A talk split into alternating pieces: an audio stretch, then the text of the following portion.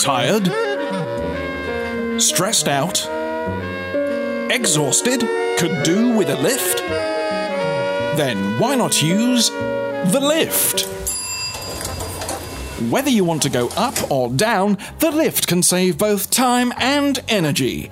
The lift provides a handy alternative to steps, ladders, ropes, hoists, and cranes, and compares favourably to escalators in laboratory tests. With easy to access doors, a generous standing area, and a wide range of buttons to choose from, the lift is fun for the whole family. Gee, Mom, which floor are we going to today? The lift, available now in all good buildings may cause claustrophobia, panic attacks, and lots of other ghastly things. And while we're on the subject of lifts, it seems all hell's broken loose at Grace Brothers. First circle limbo, non baptized pagans, wise men of antiquity, scientists and poets. Going down.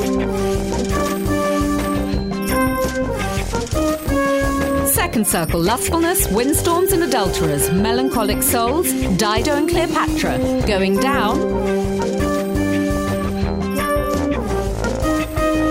Third circle gluttony, selfishness, addiction, great worms, vile slush, self indulgent hogs. Going down. Fourth circle avarice, clergymen and cardinals, material goods, money bags, squanderers and misers. Going down. Fifth circle anger, malevolence, and joylessness. Walls of Dis, River Styx, the Furies, and Medusa. Going down. Sixth circle heretics and portals to the future. Flaming tombs, philosophers, emperors, and popes. Going down. Seventh circle violence, suicides and profligates, blasphemers and sodomites, usurers and Huns. Going down. Circle fraudsters, thieves and fundamentalists, hypocrites, astrologers, and comedy impressionists. Going down. Ninth circle Satan, treachery, and pants.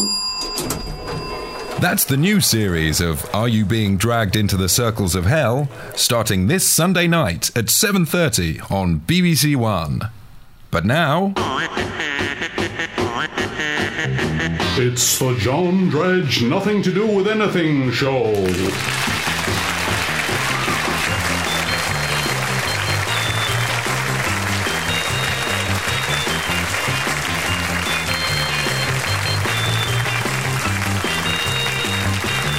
Get that recorded audience out of here.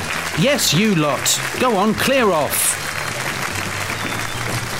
Go and find an ITV sitcom or something. Any Road, a very warm welcome to all you non recorded listeners. In tonight's programme, we'll be playing Frank Sinatra's rarely heard punk single. Nice and easy does it. Nice and easy does it. Nice and easy does it. And we don't care! We also have a rare recording of Frank Sinatra driving a motorbike into a greenhouse full of brass bands. Nice and easy does it. Nice and easy. Nice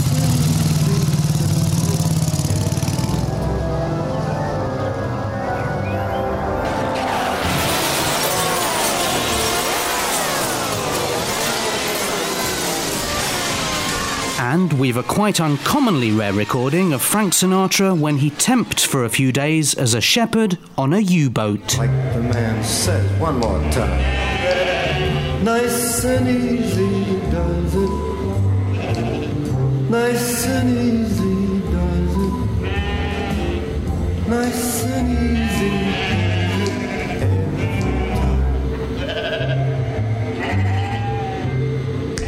Quite an unusual job Frank had there, I think you'll agree. But now let's meet this week's guests. First, I'd like to introduce actress, foghorn enthusiast, and part time purveyor of high quality flip flops to the landed gentry, Anna Emerson. Hello! I see you've brought your foghorn with you today. Oh, it's not mine. I'm just looking after it for a lighthouse keeper. He uh, started as a beekeeper and then worked his way up. Right. How is the acting going, Anna? Well, uh, my new film will be coming out as soon as I get it back from TruPrint, and I'm also about to start rehearsals for a play in which I assume the role of a biscuit tin living in 18th century Great Missenden, and, uh, well, you can imagine what happens. I don't think I can, actually. When will I be able to see it? We're opening at the National next week. Really? The National? Well, we're actually in the basement of a scout hut five miles down the road from the National, but uh, it's near enough, isn't it? I think I'll ignore that rhetorical question and instead turn to tonight's other guest, currently appearing in The Phone Book and three times winner of the Completely Made Up by His PR People award, Reg Chimpolomew. Hello. Reg, you've played a variety of roles on TV over the years, ranging from an inpatient on Holby City to an outpatient in Casualty. Yes, I like to think I'm versatile, if nothing else. Well, you just go on thinking that. I will, don't you worry. And I understand you're still very much interested in rice. That's right. I've now got 140,000 grains of rice in my collection. Or was it 139,999? I'd better go home and count them again. While Reg does that, let's take a look at more of your letters and emails in this week's edition of Dear Dredge.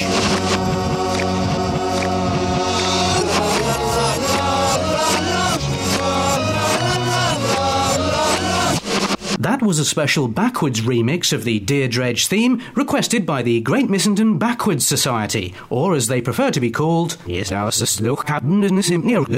but enough of this reversed shilly shallying. Our first letter today reads Dear Dredge, I'm a big fan of the Nothing to Do with Anything show, but feel that the main supporting actor, Greg Haste, is somewhat underused. What do you propose to do about it? Yours hopefully, Greg Haste. Well, Greg, we've taken everything you said on board and completely dismissed it. Narden. Here's an email from James Peterson. of Leighton Buzzard. He writes Dear Dredge, I really enjoyed the show last week, as did my wife, my father, and my wife again, all of whom were on day release. We especially liked the bit when the Burgon dispenser became dislodged. Has the situation been rectified yet? Yours sincerely, James Peterson. of Leighton Buzzard. Well, Mr. Peterson. You'll be pleased to hear that the loom sprocket has been reattached, and as a result, the pin-in valve is now completely redeactivatronalized. This means that the Burgon dispenser can once again be an enormous boon to the show, as opposed to the slightly smaller boons we've had to make do with in the meantime. That listener had quite an unusual name, didn't he, John? That's nothing, Anna. Last week I had an email from a Basil Stapleton. of Walton On the- Naze. Good heavens. Have you ever been on the Naze, John? Only in my younger days, Anna. Ah, memories. Ah, indeed. Time now for a listener with a thankfully more conventional name, as we've had an email from Bernard Traction Engine goes.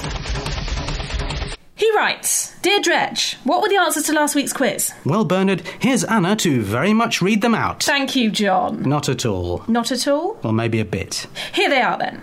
Paperclips. 4.2. The Leighton Buzzard Flugelhorn Society. Pipkins. Frank Boff falling off Brighton Pier. Wheelbarrows at an angle of no less than 72 degrees. And last but by no means least, Well, those answers are more than a little surprising, Anna, because the question we asked last week was name five English Prime Ministers. I think what you've actually done there is read out the answers to this week's quiz. Oh dear, I haven't spoilt everything, have I? No more than usual.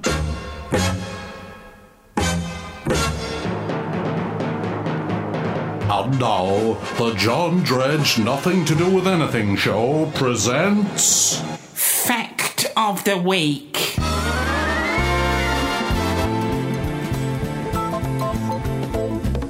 Limpets have been scientifically proven to be the most tedious of all sea creatures, just ahead of mollusks. Excuse me, I must just answer this BBC sound effect. Hello? John Dredge. Yes? I am Loans Pemberton Plinth, Chief Executive of the Limpet Protection League, and I find your attitude towards these magnificent creatures not only uninformed, but also other things as well. I mean, you're not exactly qualified to expound upon the subject, are you? Perhaps at this point I should inform you that I have a CSE in limpet development. I don't think you should, because that would considerably undermine my argument, which is that far from being tedious, limpets are fascinating creatures and the best company a man could possibly wish for, apart from mollusks, and they get an equally bad press. Can I ask if you get out of the house much? Of course I get out of the house. I do it all the time. Listen.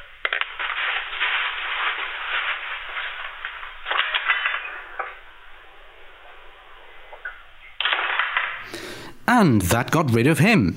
Staying on the phones, on line two, we have Herman Goat Sheep in Frinton. Actually, John, the is silent, as in. I see. Although I no longer use my full name, as it was proving too time consuming to explain the pronunciation, although not half as time consuming as explaining that was just then. If my memory serves me well, you own a Burgon dispensing plant in Frinton. How's that going? At the moment, John, it's going.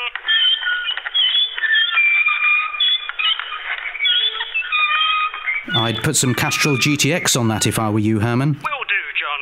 It looks as though the Vicks VapoRub hasn't had the desired effect. Any road up, Herman. I believe you want a crack at the answer to last week's quiz. Yes.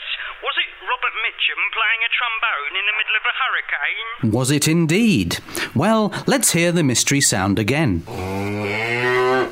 I can see why you might have thought that, Herman, because you're a cretin. But I'm afraid you're completely wrong. So thanks for calling and do clear off. On line four now, we have Ben Kenobi. That's an unusual surname, Ben. Where are you from? Until last year, I had spent most of my life on the planet Tatooine. My goodness, that is a galaxy far, far away. And where's home these days? Tooting. There aren't as many sand people in Tooting. As soon as the first load of sand people arrived on Tatooine, I thought, there goes the neighborhood. So, what can I do for you, Ben? I'd like to swap my lightsaber for a cricket bat. Taking up sport, are you? No, Oh. Well, um, is the lightsaber in good condition?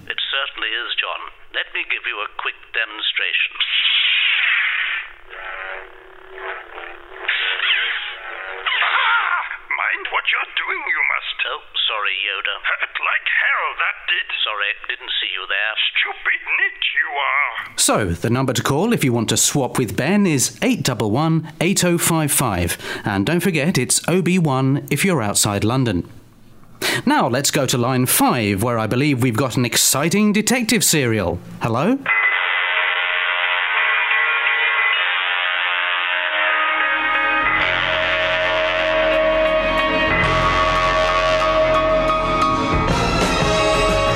And now, Episode 2 Productions presents The Case of the Thing That Happened. Here's what one satisfied customer said about Episode 2 Productions. My serial had been going really well until one day I noticed I didn't have a second episode. Luckily, episode 2 productions were able to provide one within minutes and at a rate of interest I was too delirious to notice. Episode 2 Productions. When one episode simply isn't enough. My name is Inspector Something of Scotland Yard. For those of you who missed the first instalment of our serial, here's a quick reminder of what happened.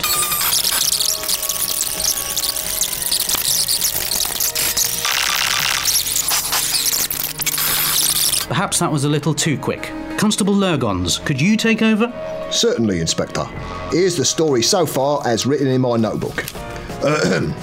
At approximately 3 minutes and 21 seconds into the previous instalment, Inspector Something and I tracked down the artichoke stealing gang, who had audaciously stolen all of the world's artichokes, to their world famous secret headquarters in New Malden.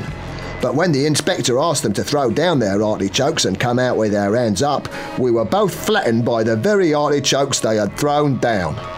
Clearly, we had not thought through the potential ramifications or performed an adequate risk assessment before issuing the command. Cut to the chase, Constable. I don't remember a chase, sir. It's a figure of speech, just get on with it. Well, by the time we had lifted the artichokes off each other and filed the relevant accident reports with the constabulary's health and safety representative, the gang had managed to escape. We weren't very popular back at the Nick, I can tell you. I cannot believe we let them escape like that. How should we have let them escape, sir? I don't know, but one thing's for certain we need to track them down. D O W N pronounced.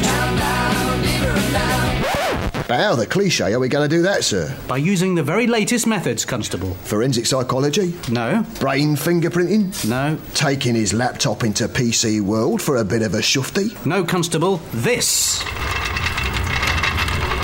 What in Cressida Dick's name is that? It's the new KTEL criminal finding machine. Crikey! I simply set it to artichoke stealing gang of New Malden and.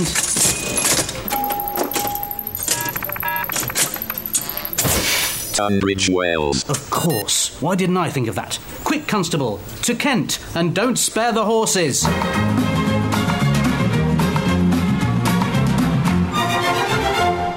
Look over there, sir. I can just make out a lighted artichoke in the window. That must be the gang's new hideout. We've got them this time. All right, artichoke stealing gang, come out with your artichokes up. Never, copper. Don't come any closer or I'll detonate this artichoke.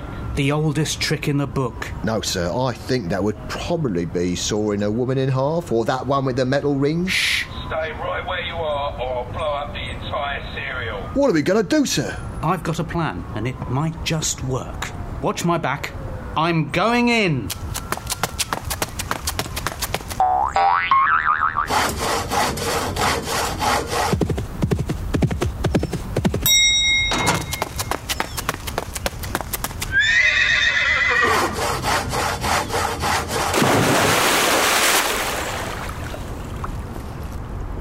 It didn't work. Why didn't the inspector's plan work? Should he have used more horses? What exactly was worth watching on his back? Was it the Sweeney? And if the gang carries out its threat to blow up a cereal, will everything end up covered in Ready Brek? To find out, tune in for the next answer shirking episode of This. And that brings us to the end of another Nothing to Do with Anything show, which was written and performed by John Dredge with the producer Richard Cray. Others taking part, despite doctor's orders, were James Shakeshaft, Katie Slater, Anna Emerson, Mark Davison, and Greg Haste.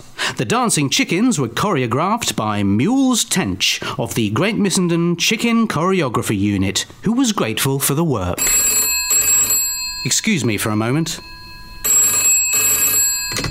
Hello? Don't take that tone of voice with me. Who is this? This, as you so rudely put it, is Loans Pemberton Plinth, Chief Executive of the Limpets Protection League, and frankly, I'm appalled by the lack of limpet coverage in this programme. When I noticed that your listing in the Radio Times included no mention of limpets, I had to listen for myself to see if this was the case. And I could not believe my ears. No limpets whatsoever. Not even a small one. You've got a nerve, Dredge. What have you got against them, eh? What have they ever done to you? And don't try throwing the question back at me, because I'm not telling you what they've done to me. That's a private matter. Honestly, I've a good mind to phone in and complain. What have you got to say to that, eh? You there, Dredge? Anybody there? Anyone at all? I'm all alone, you see. All alone in the dark. My wife left me. She said, it's me or the limpets, and I, I couldn't let them down, could I? I'm not completely heartless. It's not my fault she had no interest in their highly unusual shell markings, or their extraordinary ability to cling to absolutely anything. Could I ask you to play Stuck on You by Lionel Richie? It's our favourite song. Well, it's my favourite song, and limpets certainly appear to be able to relate to it.